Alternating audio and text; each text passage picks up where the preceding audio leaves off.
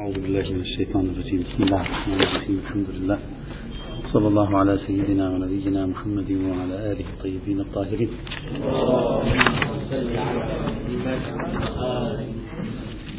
معذرة عن التأخير. وصلنا إلى الحديث عن رسائل الرسول صلى الله عليه وعلى آله وسلم إلى الملوك والزعماء. هذه الرسائل أيضا تشكل واحدة من الأدلة الأساسية التي يستدل بها على أن الرسول صلى الله عليه وعلى آله وسلم آه، أراد أن يتوسع في رقعة الدولة الإسلامية ويتسع فأخذ يتوعد الملوك والزعماء في أطراف الأرض شرقا وغربا بأنهم إن لم يسلموا فسوف يأتي عليهم ليخضعهم إخضاعا. وبالتالي في الأصل والقاعدة في السلوك النبوي وفي التوجه النبوي هو عبارة عن سلوك التوسع لأجل بسط الإسلام آه، في المعمورة. آه، إذا لم يسلم هؤلاء فليس بينه وبينهم إلا السيف وهذا لا معنى له إلا الجهاد الابتدائي ظاهرة الكتب النبوية والرسائل النبوية ينبغي أن نتوقف عندها قليلا. بمراجعة جميع هذه الرسائل تقريبا وجميع هذه الكتب التي أرسلت يمكننا أن نجعلها أن نجعلها على أنواع. النوع الأول الرسائل والكتب التي لم تحتوي على أكثر من الدعوة إلى الإسلام فقط. وليس فيها إشارة واضحة جلية إلى موضوع الحرب أو التهديد أو ما شابه ذلك أصلا لا يوجد شيء من هذا الموضوع سأذكر بعض عينات من هذه الروايات التاريخية. طبعا أغلب المصادر هنا هي عبارة عن مصادر تاريخية من مختلف مصادر التاريخ الإسلامي. وسنرى أن هذه المرويات التاريخية عندما تخبرنا عن أن النبي قد أرسل رسائل مثلا إلى ملك الفرس لم يشر أبدا. يعني في هذا النقل التاريخي لم يشر أبدا إلى أي موضوع يتعلق بغير الدعوة إلى الإسلام. أولا كتابه صلى الله عليه وعلى آله وسلم إلى كسرى ملك فارس. ماذا يقول في الكتاب هكذا؟ بسم الله الرحمن الرحيم. من محمد رسول الله صلى الله عليه وعلى آله وسلم إلى كسرى عظيم الفرس. سلام على من اتبع الهدى وآمن بالله ورسوله. وشهد أن لا إله إلا الله وأني رسول الله إلى الناس كافة لينذر من كان حيا. أسلم تسلم فإن أبيت فعليك إثم المجوس. سنتوقف بعد قليل عند كلمة أسلم تسلم. سنرى أنها لا علاقة لها بموضوع تهديد وموضوع حرب. الرواية ليس فيها شيء. إذا ناقشنا كلمة أسلم تسلم لا تجد فيها أي شيء أصلا يشير إلى حرب. إنك إن لم تفعل ذلك فإنني سآتي عليك على طريقة ذاك الخليفة العباسي فإنني سآتيك بجيش أوله عندك وآخره عندي كما في إحدى الرسائل. أيام عندما كانت الدولة الإسلامية يعني في ذلك هذا قال له أطلق المرأة هو نص هو من النصوص المشهورة التي هي سطر واحد فقط. اعتقلت امرأة مسلمة في في في, في بلاد الروم على ما أذكر الآن أتكلم من ذاكرتي فقال له هكذا على ما أظن أطلق المرأة فإن لم تفعل فسآتيك بجيش أوله عندك وآخره عندي وآخر أوله عندك وآخره عندي والسلام. خلاص انتهينا. هذه بعد والسلام ما تحتاج لا يوجد سلام. هذا سلام الألفاظ. كتاب آخر كتابه صلى الله هذا هذا النص أورده الطبري أورده في أورد في البداية والنهاية أيضا أورد في كتاب المبسوط. الكتاب الآخر كتابه صلى الله عليه وعلى آله وسلم إلى المقوقس عظيم القبط هذا إلى مصر. يقول بسم الله الرحمن الرحيم من محمد بن عبد الله إلى المقوقس عظيم القبط. سلام على من اتبع الهدى أما بعد فإني أدعوك بدعاية الإسلام. أسلم تسلم يؤتك الله أجرك مرتين. فإن توليت فإنما عليك إثم القبط. ويا أهل الكتاب تعالوا إلى كلمة سواء بيننا وبينكم ألا نعبد إلا الله ولا نشرك به شيئا ولا يتخذ بعضنا بعضا أربابا من دون الله فإن تولوا فقولوا اشهدوا بأننا مسلمون. لا توجد أي إشارة غير أسلم تسلم سأتكلم عنها. أصلا لا إشارة للحرب وجيش وقتال أبدا وهذا هذا النص الذي أرسله النبي إلى زعيم القبط. ورد في السيرة الحلبية وأورده أيضا السيد محسن الأمين في أعيان الشيعة. نص ثالث كتابه أيضا إلى قيصر ملك الروم. بسم الله الرحمن الرحيم من محمد بن عبد الله ورسوله إلى هرقل عظيم الروم. سلام على من اتبع الهدى أما بعد فإني أدعوك بدعاية الإسلام. أسلم تسلم وأسلم أسلم تسلم وأسلم يؤتك الله أجرك مرتين. إلى وإن توليت فإنما عليك إثم الأريسيين. ويا أهل الكتاب تعالوا إلى آخر الآية هذا أيضا أورده ابن حنبل في المسند البخاري في صحيحه الذهبي في تاريخه مسلم في صحيحه لا توجد إشارات آه، واضحة هنا في في موضوع حرب أو قتال أو ما شابه ذلك. أيضا كتابه إلى النجاشي الأول بسم الله الرحمن الرحيم النجاشي الأول الذي كان في مع في في فترة هجرة الهجرة الأولى إلى حجة المسلمين من مكة إلى الحبشة. بسم الله الرحمن الرحيم. من محمد رسول الله إلى النجاشي الأصحم ملك الحبشة سلام عليك فإني أحمد إليك. الله الملك القدوس المؤمن المهيمن. وأشهد أن عيسى ابن مريم روح الله وكلمته ألقاها إلى مريم البتول الطيبة الحصينة. فحملت بعيسى فخلقه من روحه ونفخه كما خلق آدم بيده ونفخه. طبعا هذا النوع من التعابير الطويلة شوي يستثقل الإنسان أن يكون صادرا في زمن قريش. لا, لا يبسط العرب كلامهم هكذا. على حال.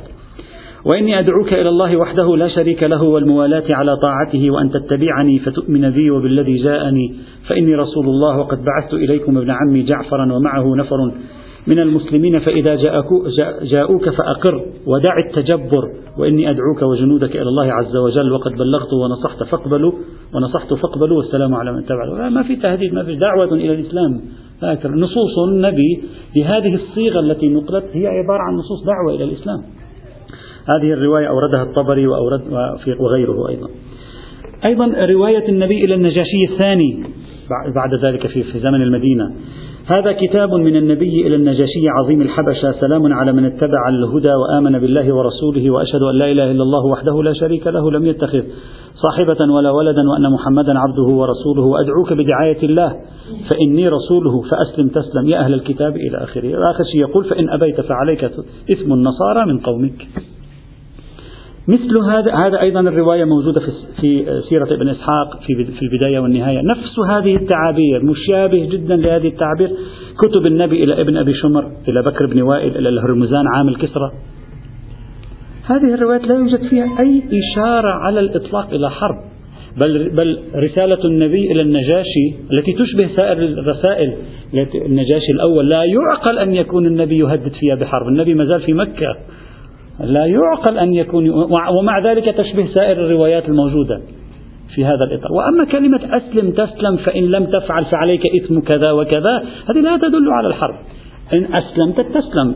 وممكن تسلم يعني تنجو بنفسك في الآخرة فإن هذا في ذلك السلام لك. وإن لم تفعل ذلك فأنت تتحمل إثم قومك. فإنك لو أسلمت لنشرت دين الإسلام في قومك وإن لم تسلم لا جعلت قومك على الكفر وتتحمل إثمهم فيما فعلت. لا يوجد أي إشارة وأي وضوح في تعابير هذا النوع من الكتب النبوية أو هذه الصيغة للكتب النبوية إلى موضوع التهديد بالحرب والتوسع. هي دعوة للإسلام. نعم هذا هذا واضح. النبي الآن يتجه لدعوة رؤوس الناس للإسلام. فإذا آمن بعضهم لا بأس. هلا قد تقول لي يعني سيؤمنوا نعم. بعض الروايات التاريخية تشير إلى شيء من هذا القبيل. مثلا آه، في هذا المجال. طيب. مثلا سأعطي بعض الموارد من الروايات. بعضهم يقول كسرى لم يستجب لرسالة النبي. بعضهم الآخر قال استجاب ولو بشكل جزئي.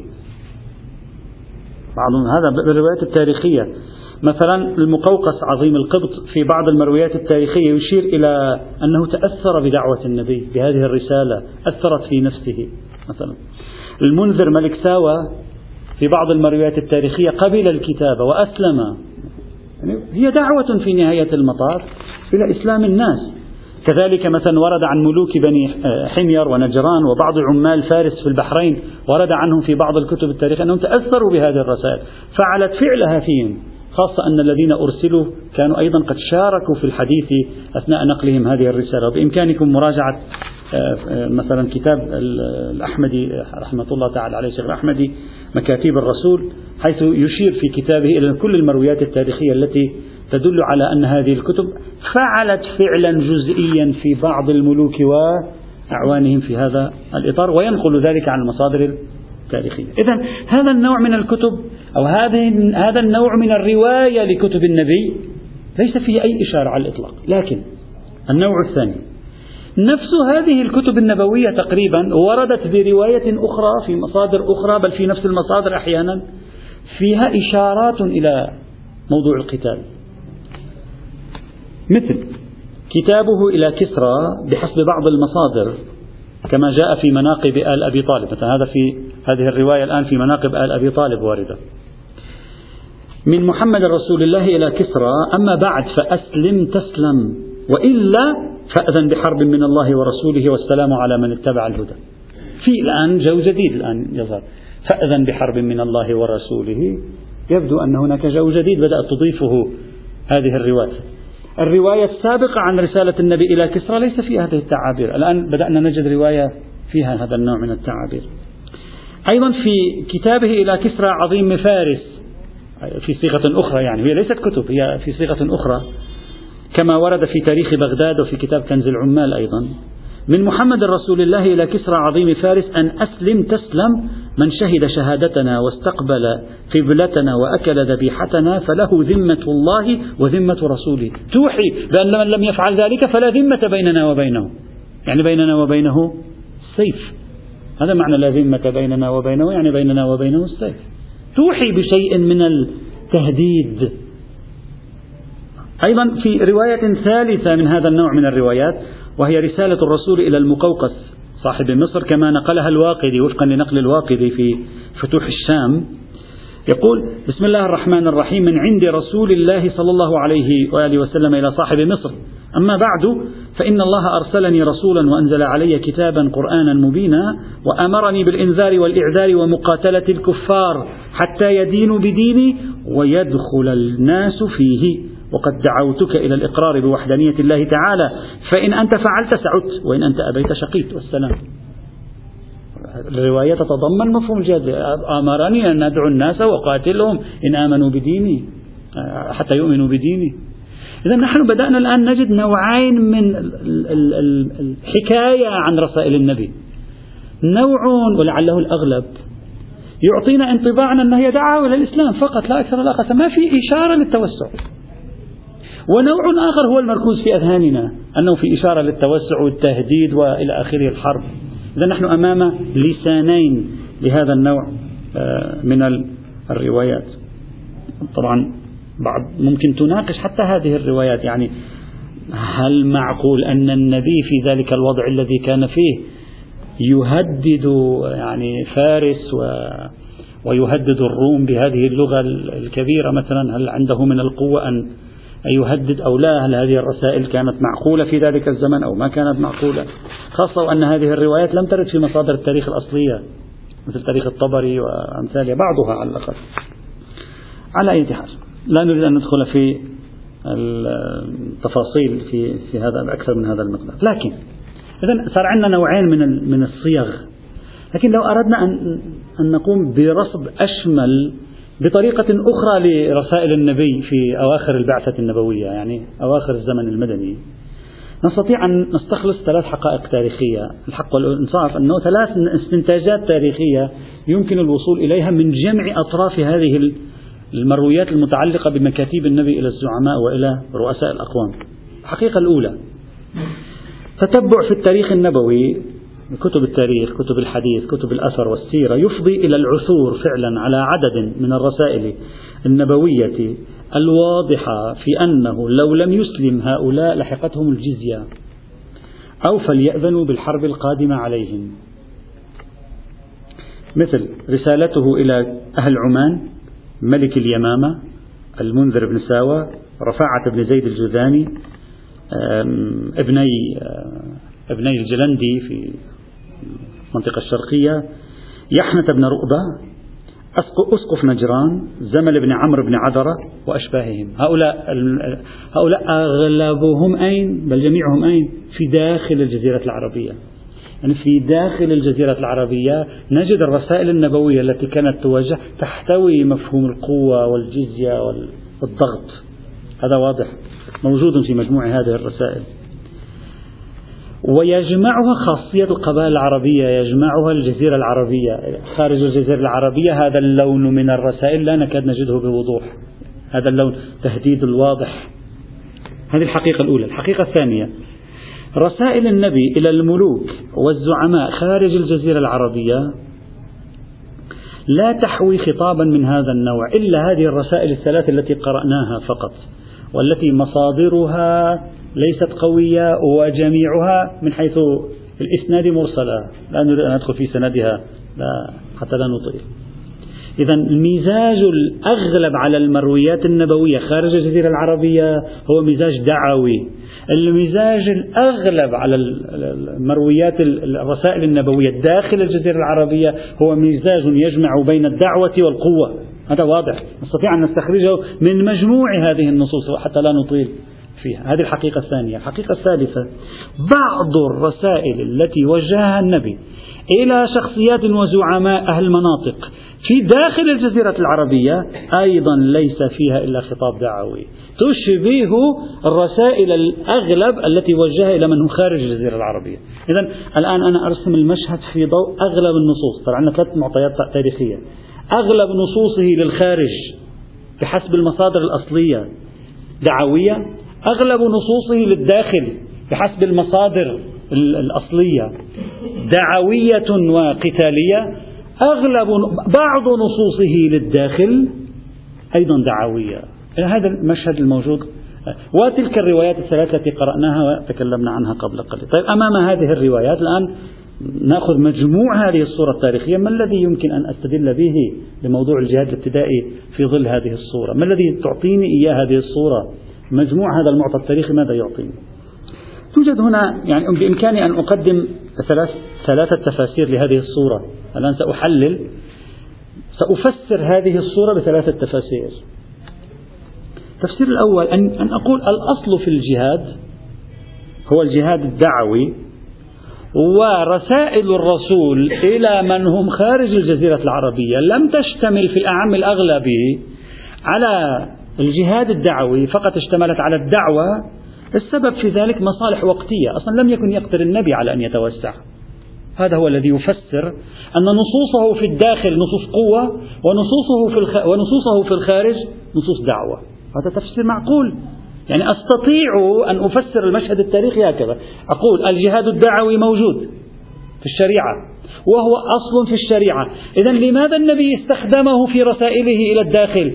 ولم يستخدمه في رسائله إلى الخارج الظروف الزمنية. في الداخل كان بإمكانه أن يضرب بيد من حديد في الخارج الظروف لا تسمح له بأن يهدد ملك فارس وملك الروم وأمثال هؤلاء. هذا تفسير معقول. يعني التفسير منسجم مع نفسه ويستطيع أن يفسر لي لماذا نرى المشهد التاريخي هكذا. هذا تفسير الحق والإنصاف أنه معقول جدا. تفسير ثاني. أن يكون طبعا أقصد أن الجهاد الدعوي واجب هذا التفسير الأول واجب على النبي. ولكن لم يضمن رسائله للخارج الجهاد الدعوي الذي هو واجب عليه لم يضمنه لماذا؟ لأن الظروف لم تكن تسمح له لذلك تركه. التفسير الثاني أن يكون الجهاد الدعوي مشروعا ولكنه ليس بواجب في الشرع. ليس واجبا في أصل الشرع مشروع. وأمره راجع إلى حاكم المسلمين فيما يراه من المصلحة. هذا احتمال وجيه أيضا. طيب والنبي هنا رأى أن الخطاب إلى الخارج خطاب دعوي هذا هو الأنسب لأن المشروع ليس بواجب. رأى أن في الخارج الخطاب دعوي في الداخل الأنسب أن يكون الخطاب قوة.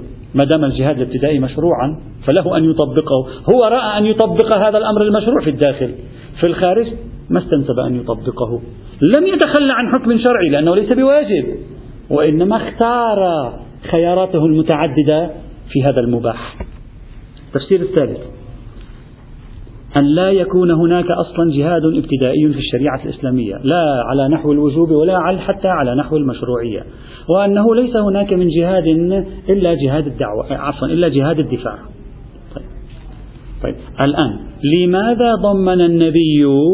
إذا الرسائل التي هي للخارج هي على مقتضى الأصل بناء على هذا التفسير الثالث هي على مقتضى الأصل لأنه لا يوجد في الشرع جهاد ابتدائي فطبيعي أن يضمن رسائله للخارج الدعوة فقط.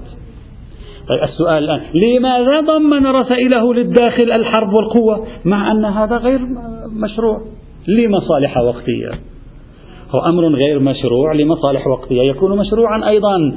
بنظر الحاكم. لا بأس. نقول هو غير مشروع لكن للحاكم إن رأى مصلحة عليا وقتية أن يخرج عن هذا الحرام إلى عنوان مباح. وكل محرم. عندما تقول أنت بأن الجهاد الابتدائي حرام لا يعني ذلك أنه لا يمكن للمسلمين أن يجاهدوا ابتداء مطلقا. وقد يعرضه عنوان ثانوي.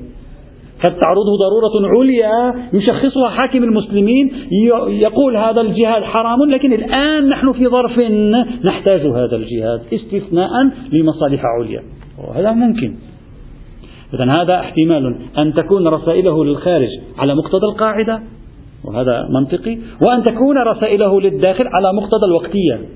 يعني بالعكس بعكس التفسير الثاني تماما. التفسير الثاني كانت رسائله للداخل على مقتضى الأصل ورسائله للخارج وتركه للخارج كان على مقتضى المصالح الوقتية التي هو رآها. هذا أيضا من تفسير ثالث في هذا الإطار. ما هي هذه المصالح الوقتية؟ وممكن إلى ما شاء الله بإمكانك أن تحلل وضع الجزيرة العربية في ذلك الزمن.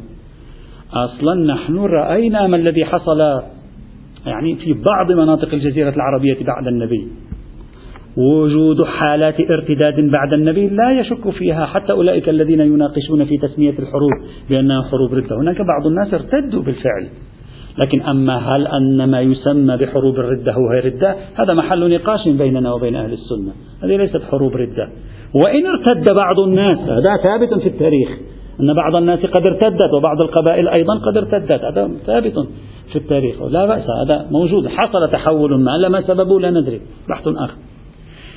ممكن يكون النبي شخص المصلحة الوقتية ما هي؟ أنني لو تركت الجزيرة العربية التي هي تشكل أمة واحدة. يجمعها العرب إذا لم أصنع فيها دولة مركزية سيموت الإسلام. هذا احتمال منطقي جدا بقراءة بأي قراءة تاريخية.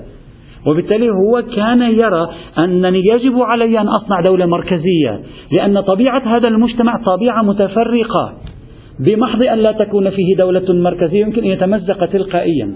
فإن لم أجمع أطراف هذا المجتمع أي جميع القبائل العربية لتكون تحت سلطان دولة مركزية واحدة لا يوجد ضمانات في أن تكون في أن يبقى الإسلام أصلا. فرضية محتملة ما عندي دليل دليل قاطع ما عندي حتى لا تسألني. لكن هي فرضية حقيقة محتملة. طبيعة المجتمع العربي تتحمل هذه الفرضية. التشرذم عدا اللامركزية في, في, في الاجتماع العربي في ذلك الزمن حقيقة واقعة لا ينبغي الشك فيها. بل واحدة من معاجز النبي إذا صح التعبير أنه حول هؤلاء العرب الذين كانوا لا يعرفون فكرة الدولة المركزية إلى دولة مركزية. وهذا في حد نفسه إنجاز تاريخي فعله النبي. ولعله اضطر أن يتوسع في داخل هذا الفضاء الواحد ليصنع منه وحدة واحدة وبالتالي يستطيع أن يضمن بقاء الأمة الإسلامية وبقاء هذا المجتمع الإسلامي. احتمال وارد. إذا أنا أمام ثلاثة تفاسير. تفسير الأول تساعدني عليه مجموعة من هذه النصوص. تفسير الثاني تساعدني عليه مجموعة. تفسير الثالث تساعدني عليه مجموعة. ليس بإمكاني أن أجزم بتفسير من هذه التفاسير. هذا الذي أريد أن أصل إليه. ليس بإمكاني أن أجزم بتفسير. وبالتالي أدلة وجوب الجهاد الابتدائي هي التي يجب علي أن تفرض علي واحدة من هذه التفاسير.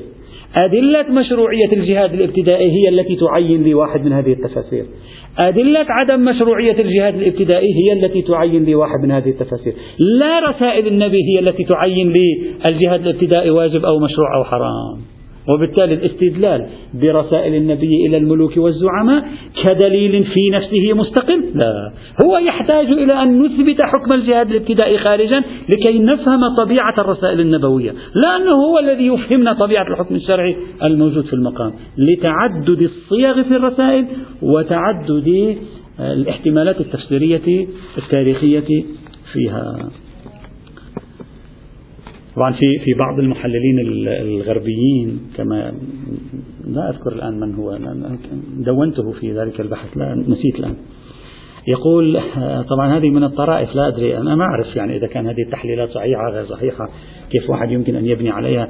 يقول لو كانت الدعوه النبوية فقط في الجزيرة العربية في الحد الأدنى هكذا كان يقول. لاندثرت يابا ليش اندثرت؟ قال لأن تلك المنطقة كانت مقدمة على تصحر وبالتالي لا يمكن أن يبقى هؤلاء الناس سيعيشون على هامش على هامش العالم. بالتالي لن يبقى لهم وجود أصلا. هذا تحليلات. الشيخ محمد أبو زهرة يقول بأن المسلم فقهاء المسلمين أخذوا الجهاد الابتدائي من التجربة ولم يأخذوه من النصوص. يعني رأوا التجربة لم لم يفسروها إلا بتفسير واحد وهو عبارة عن الجهاد الابتدائي مع أن التجربة برأيه محتملة لتفاسير. لم يذكر ما هي ولكن قال محتملة لتفاسير. إذا خلاصة الموقف من رسائل النبي تنوعها عدم كونها على وزان واحد مختلفة فيما بينها تحتمل تفاسير متعددة وبالتالي الاستناد إليها كدليل متين فيما نحن فيه يغدو صعبا.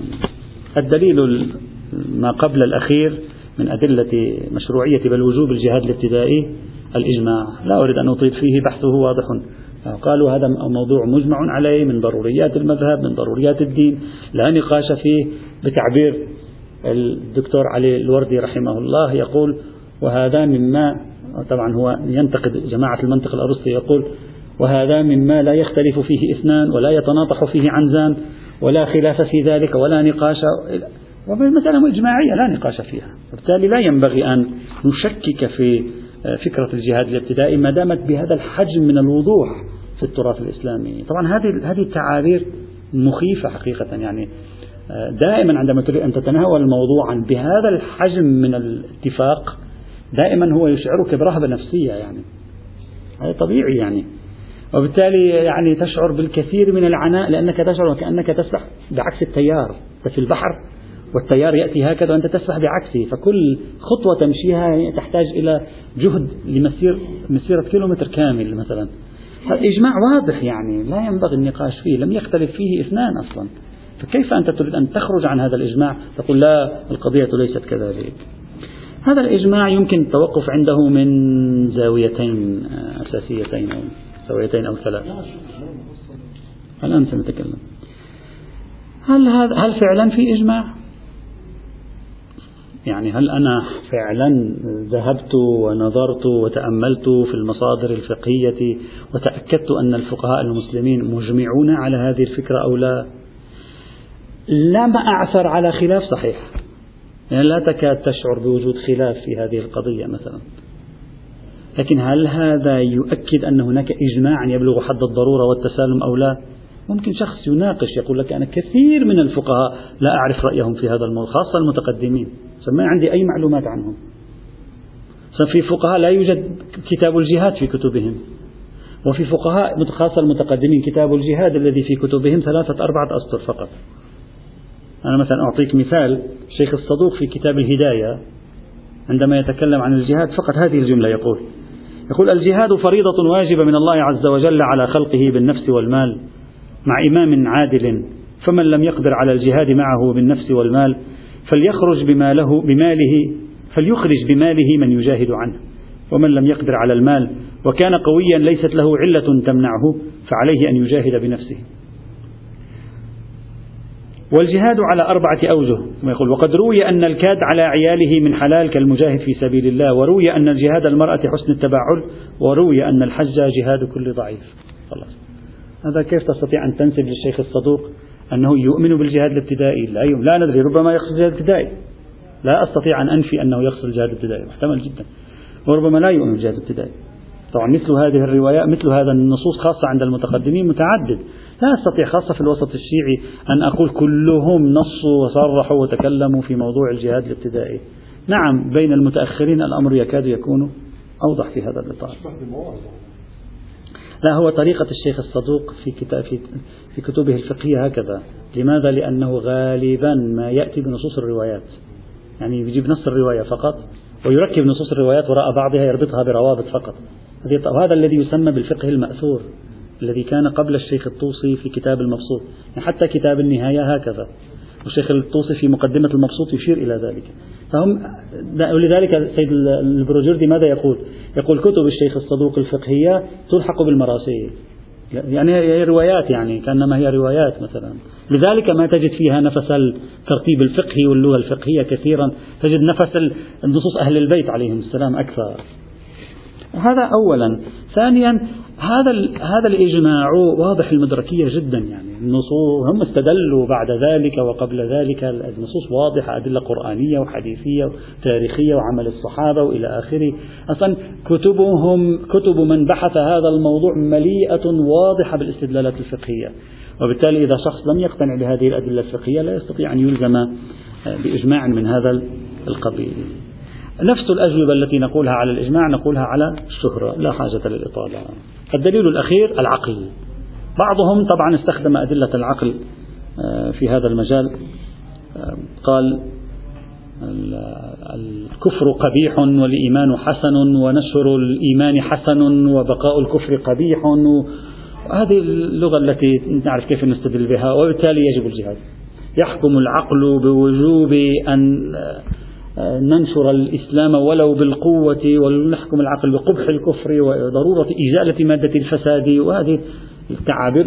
إذا العقل يحكم بالجهاد الابتدائي. وانتهينا هذا هذا النوع من التعابير واضح موجود يعني. لا شك في ذلك. لا, لا, لا أحد يشك في حسن الإيمان وقبح الكفر حسن نشر الإيمان وقبح بقاء الكفر وإلى آخره. هذه كل المقدمات مسلمة لكن الكلام في الجسر الذي يربطني من هذه المقدمة إلى نتيجة ليست بسيطة نتيجة فيها سفك دماء المسلمين قبل الكافرين. لا لا أريد الآن أن أن أبكي على دماء الكافرين حتى تقول لي ما, ما, ما تسوى دماءهم فلس لكن دماء المسلمين أيضا ومن غير المعلوم أن تنتصر. هل رأيت دينا انتصر إلى الأبد؟ حقائق التاريخ والاجتماع هذه ليس القضية بسيطة أنت أن هذا فتحنا فإذا سننتصر. قد تبقى حرب مفتوحة تسفك فيها دماء المسلمين وتستهلك فيها طاقات. ربما هذا الحسن الأولي تصادمه مفاسد أيضا. ولذلك الشرع كسر أحدث الكسر والانكسار فقال هذا ليس بواجب عليكم ولا أريد أن أفتح هذا الباب فإن فيه مفاسد على المسلمين. كل شيء وارد. لا أستطيع بهذه البساطة التي يستخدمها بعض المستدلين خاصة من بعض المتأخرين بتوظيف العقل بإثبات وجوب الجهاد الابتدائي بمجرد عناوين من هذا القضية ليست قضية أن أرفع قلما وأنزل قلما وبالتالي ليس فيه لا حسن ولا قبح فيه. بل هناك ضريبة يجب عليك أن تقدمها لكي تحقق هذا الجهاد الابتدائي. ولا يعلم أن تنتصر. إرادة الله ليست بيدنا كل الاحتمالات مفتوحة. لا يعلم أن تنتصر قد تنتصر قد تهزم قد تسفك دماء قد تستهلك طاقات إلى آخره. وبالتالي هذا النوع من الأدلة في تقديري واضح بالنسبة إليكم. خلاصة البحث في النظرية الأولى سنبحث النظريتين لنرى النتيجة فيما بعد. خلاصة البحث في النظرية الأولى الآيات القرآنية.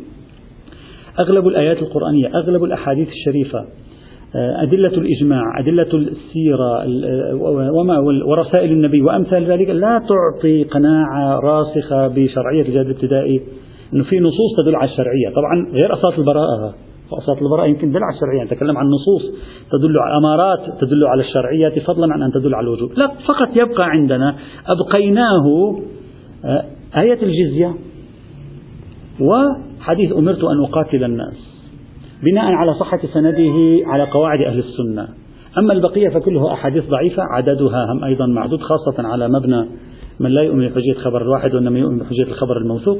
فإذا فلنقل بقي عندنا شيء مؤيد بنصوص أخرى مؤيد بإجماع مؤيد بوضع تاريخي معين. هل هذه النصوص تعارضها نصوص في أدلة في النظرية الثانية أو لا؟ الآن في النظرية الثانية عندنا نصوص وأنصار النظرية الثانية نزلوا بثقلهم ليس بالروايات. غزارة في الآيات القرآنية أعطوا. وبالتالي كيف سنتعامل مع نصوصهم؟ وكيف سنجمع نصوصهم مع النصوص الأولى التي تدل على مشروعية بل وجوب هذا الجهاد؟ لنرى بعد حاصل الجمع بين أطراف هذه النصوص ما الذي يمكن أن نستخرجه من المجموع؟ هل الأصل في العلاقة مع غير المسلم الحرابة أو الأصل في العلاقة مع غير المسلم؟ عدم الحرابة يأتي إن شاء الله تعالى. غدا نبدأ برصد النظرية الثانية أدلة النظرية الثانية مناقشة أدلة النظرية الثانية ثم نصل إلى الجمع بين أطراف النظريات. الحمد لله رب العالمين.